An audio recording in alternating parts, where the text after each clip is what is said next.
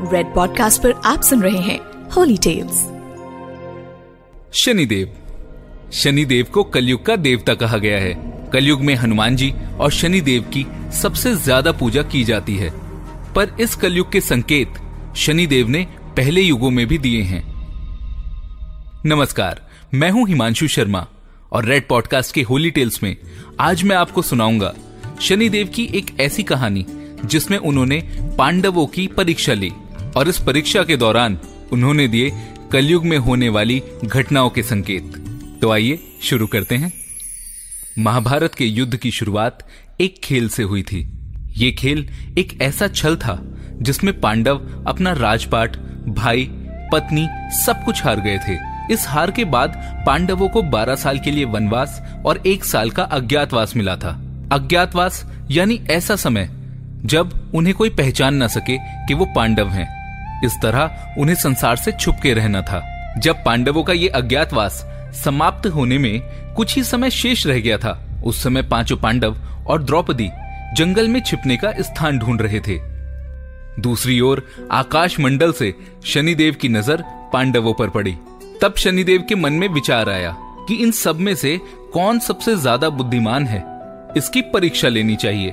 पांडवों की परीक्षा लेने के लिए शनिदेव ने कुछ दूरी पर एक माया महल बनाया। माया महल के चार कोने थे, पूरब, पश्चिम, उत्तर और दक्षिण। अचानक भीम की नज़र उस माया महल पर पड़ी और वे उस महल को देखकर बहुत आकर्षित हो गए। जिसके बाद भीम युधिष्ठिर से बोले, भैया, मुझे महल देखना है। तब युधिष्ठिर ने जवाब दिया, जाओ भीम, देखाओ। ये सुनकर भीम महल की ओर चल पड़े। महल के द्वार पर पहुंचकर उन्होंने देखा वहाँ शनिदेव दरबान के रूप में खड़े थे।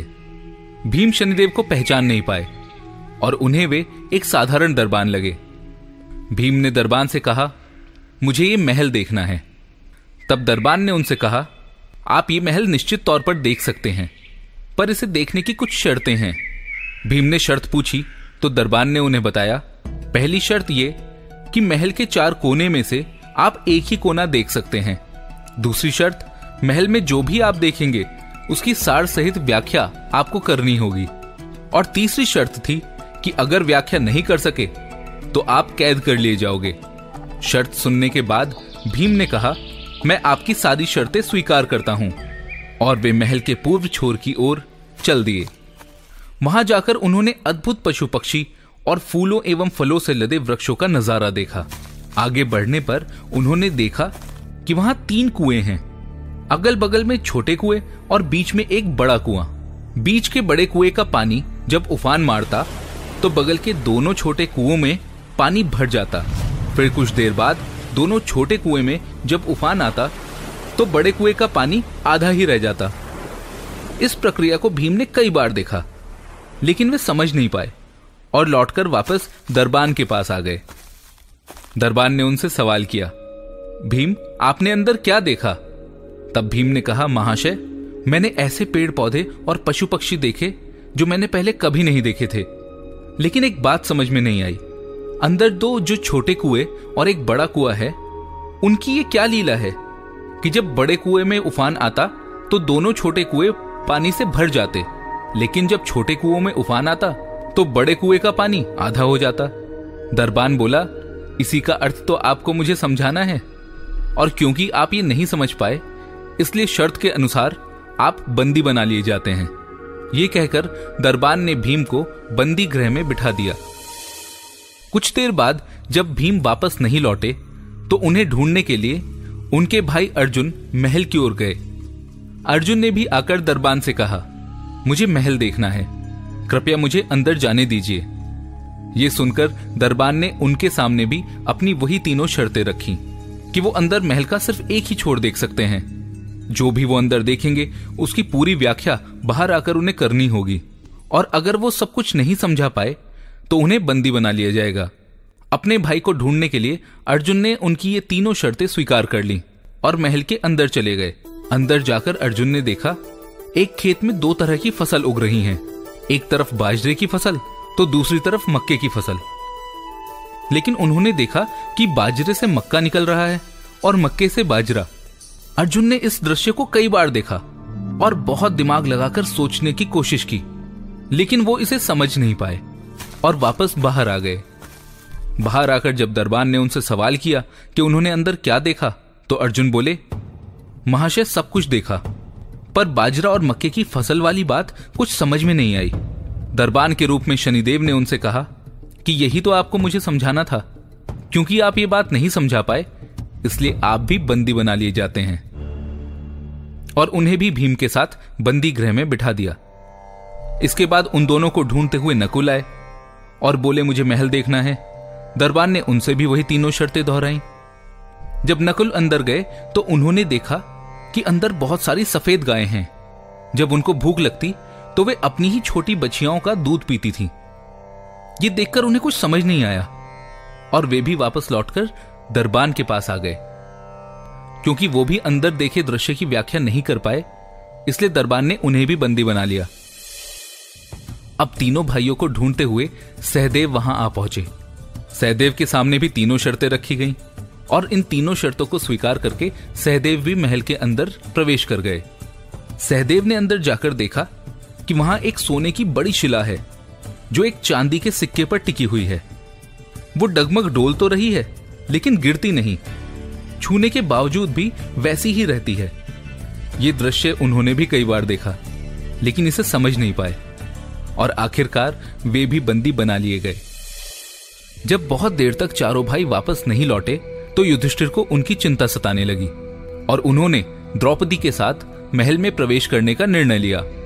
जब वे महल के द्वार पर पहुँचे तो शनिदेव के रूप में जो दरबान वहाँ पर था, यानी उस दरबान ने उन्हें भी वो तीनों शर्तें गिनाई, और युधिष्ठिर ने तुरंत उनको स्वीकार कर लिया।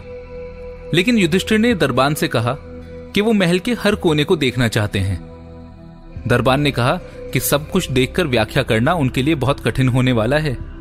लेकिन इन कठिनाइयों के बावजूद युधिष्ठिर ने वो सारी शर्तें मानकर महल में प्रवेश किया, और बाहर आकर युधिष्ठिर ने हर एक दृश्य की व्याख्या की, ताकि वे अपने भाइयों को इस बंधन से मुक्त करा सकें। तब शनिदेव ने सबसे पहले भीम को बुलाया और भीम से पूछा कि आपने अंदर क्या देखा था? तब भीम ने कुएँ के बारे में बताया कि उन्होंने अंदर तीन कुएँ देखे, एक बड़ा कुआ और अगल बगल में दो छोटे कुएँ। जब बड़े कुएँ का पानी उफान मारता तो बगल के दोनों छोटे कुएँ ऊपर तक पानी से भर जाते। लेकिन जब दोनों छोटे कुओं में उफान आता तो बड़ा कुआ पानी से आधा रह जाता। इसका जवाब देते हुए युधिष्ठिर बोले, महाशय, ये कलयुग में होने वाले एक वाक्य के संकेत हैं, जहाँ एक बाप तो दो बेटों का पेट भर देगा, परंतु दो बेटे मिलकर भी एक बाप का पेट नहीं भर पाएँगे। ये सुनकर शनिदेव प्रसन्न हो गए और उन्होंने भीम को छोड़ दिया। फिर उन्होंने अर्जुन को बुलाया और अर्जुन से पूछा, तुमने क्या देखा था? अर्जुन ने बताया कि उसने अंदर फ़सल देखी थी, मक्के और बाजरे की फ़सल। लेकिन मक्के की फ़सल से बाजरा उग रहा था और बाजरे की फ़सल से मक्का। यह सुनकर युधिष्ठिर का जवाब था कि ये कलयुग में होने वाला वंश परिवर्तन है, जब धर्म और जाति को परे रखकर एक दूसरे कुल में विवाह किया जाएगा। तब आगे आने वाली सारी पीढ़ियाँ किसी एक कुल की नहीं रह जाएँगी। ये सुनकर शनिदेव प्रसन्न हुए और उन्होंने अर्जुन को भी छोड़ दिया। फिर नकुल से पूछा कि तुमने अंदर क्या देखा? तब उसने गाय का वृतांत सुनाया, जहाँ गाय भूख लगने पर अपनी ही बछिया का दूध पी रही थी। तब युधिष्ठिर ने इसका जवाब दिया कि कलयुग में माताएँ अपनी बेटियों के घर में रहेंगी और वहीं पलेंगी। बेटी के घर का अन्न खाएँगी और बेटे सेवा नहीं करेंगे। कलयुग के बारे में ये सही वृतांत सुनकर शनिदेव ने प्रसन्न होकर नकुल को भी छोड़ दिया। फिर सहदेव से पूछा गया कि उन्होंने क्या देखा? तो उन्होंने सोने की शिला के बारे में बताया, जो एक छोटे से चांदी के सिक्के पर टिकी थी, लेकिन तब भी वो शिला गिर नहीं रही थी।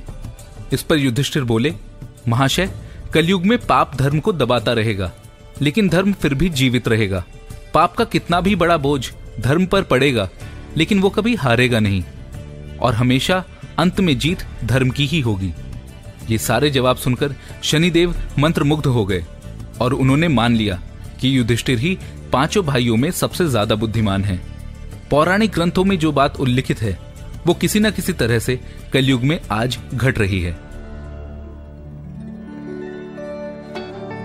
You were listening to Red Podcast Holy Tales. Written by Himanshu Sharma.